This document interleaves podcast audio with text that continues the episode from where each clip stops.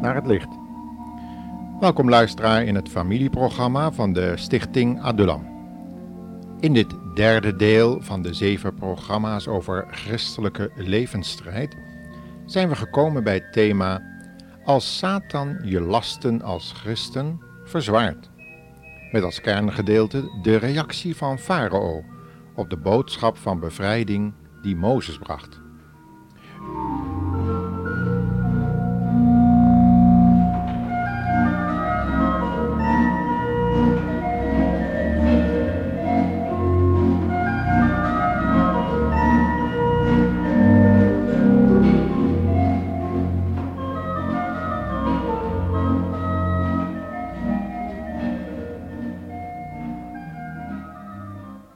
Kunt deze geschiedenis herlezen in Exodus 5.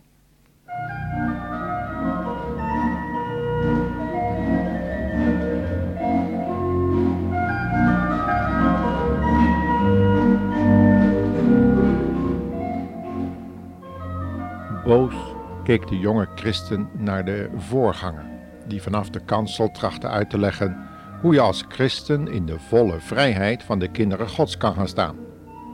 Vurig had de voorganger uitgelegd dat Jezus de zondaar wilde bevrijden van alle lasten en gebondenheden die je maar kan indenken. Er was gelezen uit Johannes 8, vers 36 en Lucas 4, vers 18 tot 21, waar de jonge man hoofdschuddend en niet begrijpend het volgende had gelezen.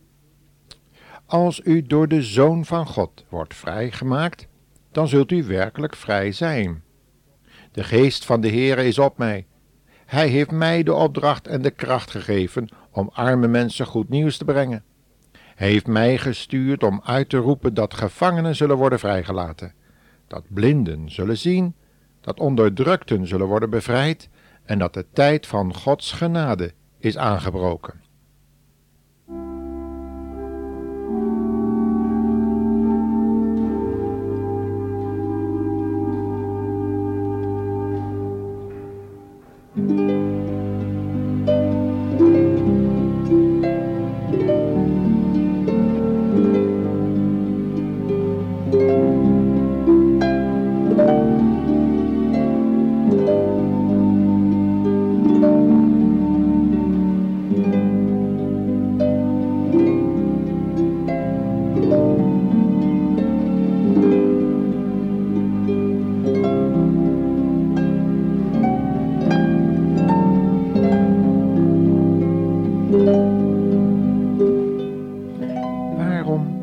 onze jonge vriend, die pas christen was geworden en de blijde boodschap van Gods verlossingsplan in Jezus had aangenomen, volgens wat er geschreven staat in Johannes 1, vers 12, nu geen vrede meer.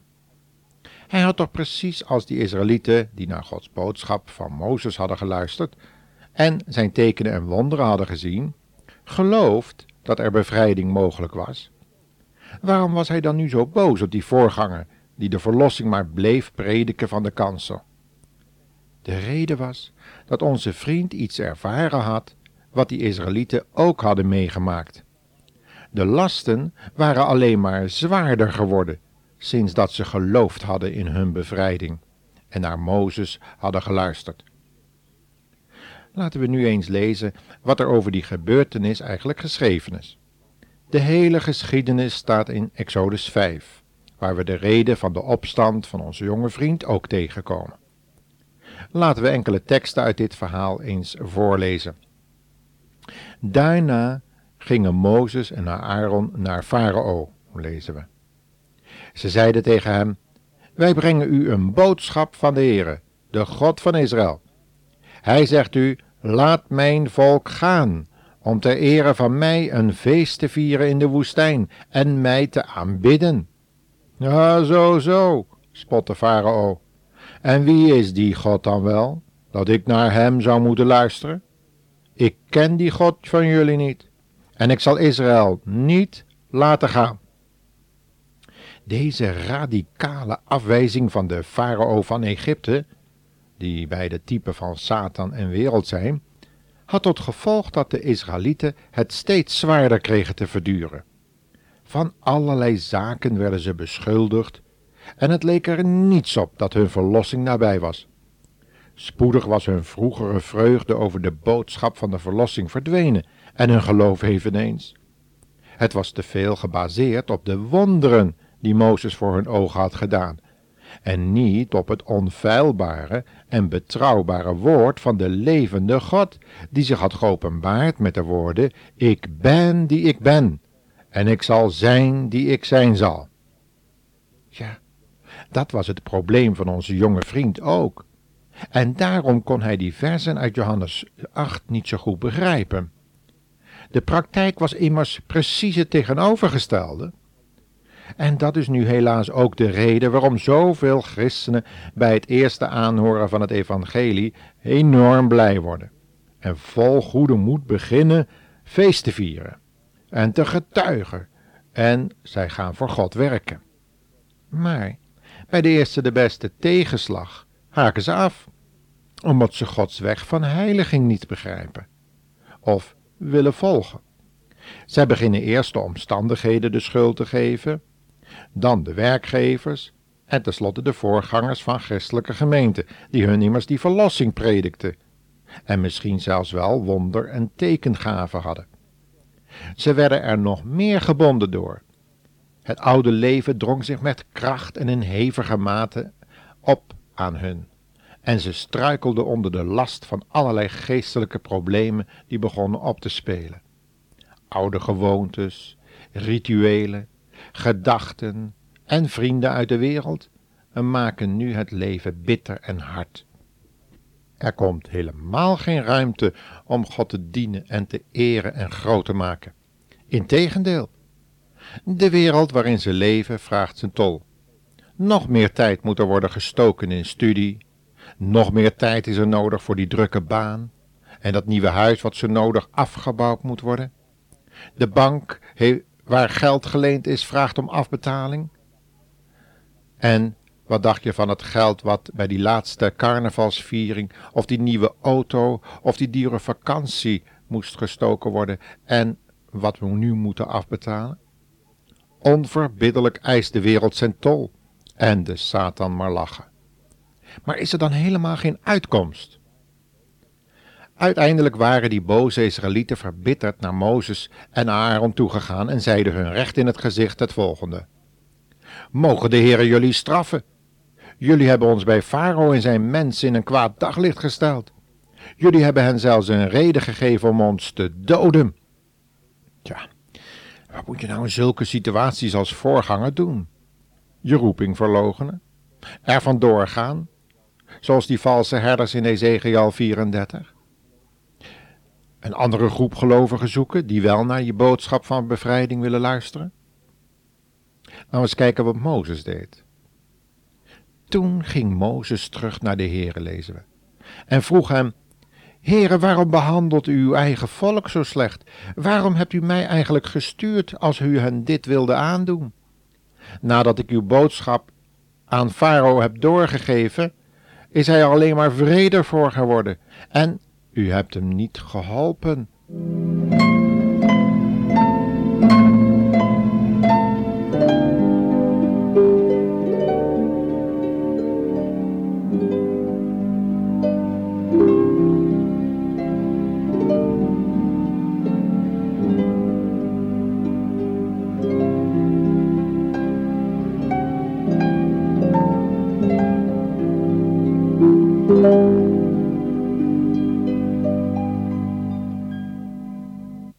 Dat volk, dat ging in opstand komen.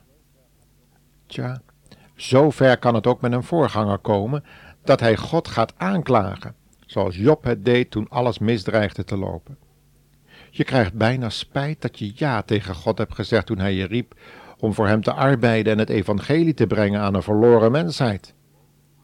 Wanneer de wereld en ongelovigen zich tegen je uitspreken, is dat wel te verwachten.